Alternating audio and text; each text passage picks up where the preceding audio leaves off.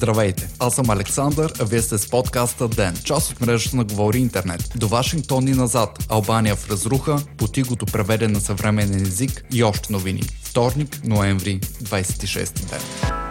Сътрудничество в енергетиката, сигурността и отбраната са били основните теми на срещата между премьерът Бойко Борисов и американският президент Доналд Тръмп. Вчера се проведе първата официална среща между двамата лидери. Това е първото посещение на българския премьер в Белия дом от 2012 година. Тогава Борисов бе прият от Барак Обама. На срещата Борисов и Тръмп са изявили желание да надградят споразумението за сътрудничество в областта на отбраната от 2006 с цел противодействие на морските, кибернетичните и хибридни заплахи в Черноморския регион. Едно от предложенията, срещнали одобрение от американска страна, е изграждането на военноморски координационен център във Варна. Обсъдена е и подкрепа за модернизацията на българската армия чрез достъп до американски отбранителни технологии, съвместни военни учения и подобряване на оперативната съвместимост с Алианса. Президент Тръмп оценява високо закупуването на американско военно оборудване и определя страната ни като пример за разходи за отбрана на база БВП. САЩ са изявили желание за взаимодействие взаимодействие и в енергийните проекти с българско участие. Предложено е придобиването на държавни дялове в плаващия терминал за втечнен газ Александрополис. Обсъдена е възможност за американско участие в изграждането на АЕЦ Белене и закупуване на ядрено гориво за АЕЦ Козлодуй. По време на срещата в овалния кабинет е бил повдигнат въпроса за обвинения в шпионаж Николай Малинов, който е председател на движение Русофили. Други теми на разговора между лидерите на двете страни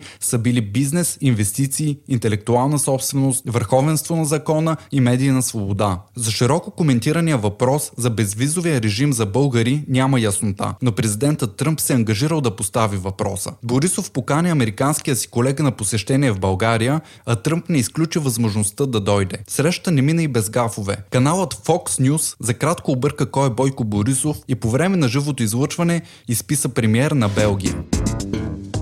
Президентът Румен Радев подписа указа за назначението на Иван Гешев за главен прокурор на България, съобщава БНР. Специално изявление пред медиите, държавният глава припомни аргументите си за връщане на избора на Гешев и подчерта, че процедурата трябва да създава доверие в обществото, а не да поражда съмнения. На среща между двамата по-рано днес, Радев е изразил своите очаквания за справедливост, основана на независима прокуратура. В речта си президентът също засегна проблеми като корупцията по високите етажи на властта сигурността, лошото качество на инфраструктурните проекти, грабежа на КТБ, скандалите с мобилните инсинератори и апартамент гейт, като допълни, че изясняването на всички виновни лица и възмездието са истинския тест за новия главен прокурор. И от това зависи дали той ще сбъдне очакванията на българите за законност и справедливост. В изявлението си президентът Радев обяви началото на обществен дебат за реформи в съдебната система, които трябва да засилят гражданския контрол върху управлението и институциите, а от тяхната ефективност ефективност зависи постигането на справедливост, причупване на корупцията, качество на държавно управление и просперираща обществена среда. Припомняме ви, че Иван Гечев бе избран за първи път на 24 октомври тази година, но след като президентът отказа да подпише указа за назначение, единственият кандидат бе избран отново с 20 гласа за и 4 против. За поне 11 убити и 325 ранени съобщава CNN, след като земетресение с магнитуд от 6,4 удари Албания тази сутрин. Епицентърът е бил близо до морският град Дорас, на 20 км дълбочина в Адриатическо море и на 34 км от столицата Тирана. Затворени са училища, разрушени са пътища и сгради и все още се търсят изчезнали. На много места в страната са прекъснати електричество и интернет. Говорител на албанския министр-председател споделя пред Reuters, Reuters, че най-много загинали има от Дорас, а по-малко в Тирана. Трусът е усетен в Италия и по-слабо в България и Северна Македония. От Министерството на външните работи съобщават, че за сега няма информация за пострадали българи. В мисията ни в Албания е сформиран кризисен штаб и има екип в готовност, който може да окаже съдействие.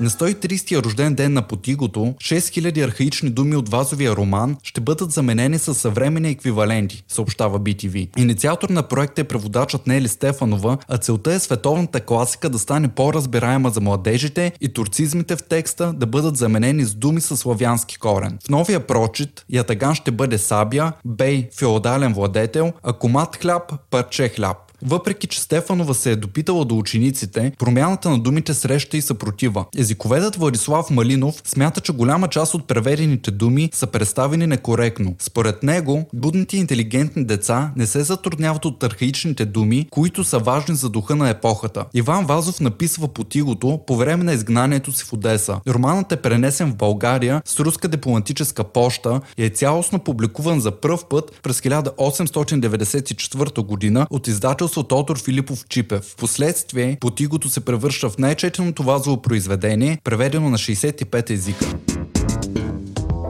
Най-добрият ни партньор в борбата с глобалното затопляне може да са китовете. За новия доклад на Международния валутен фонд, озаглавен природни решения за климатичните промени, група учени са изчислили, че за целия си жизнен цикъл един кит може да освои 33 тона въглероден диоксид. През февруари екологът Томас Краутър определи търветата като най-мощното ни оръжие в борбата с климатичните промени и предизвика множество кампании за засаждане на дървета. Едно дърво обаче абсорбира 24 кг въглероден диоксид на година и дори да живее век, то би премахнало само 2,4 4 тона от атмосферата. От друга страна, освен улавянето на парниковия газ, екскрементите на китовите сподпомагат и развитието на фитопланктон, улавящ 40% от произведения въглероден диоксид. Поради тези причини, Международният валутен фонд определя китовете като приоритет номер едно в битката с климатични промени и допълва, че когато става въпрос за спасяване на планетата, един кит струва колкото хиляди дървета. Вие слушахте подкаста Ден. Ден е част от мрежата на Говори Интернет. Водещ Александър Николов. Главен редактор Димитър Панайотов. Аудиомонтаж Антон Велев. Ако искате да не изпускате епизод на Ден, не забравяйте да се абонирате в Spotify, Google Podcast или да не оцените в Apple iTunes.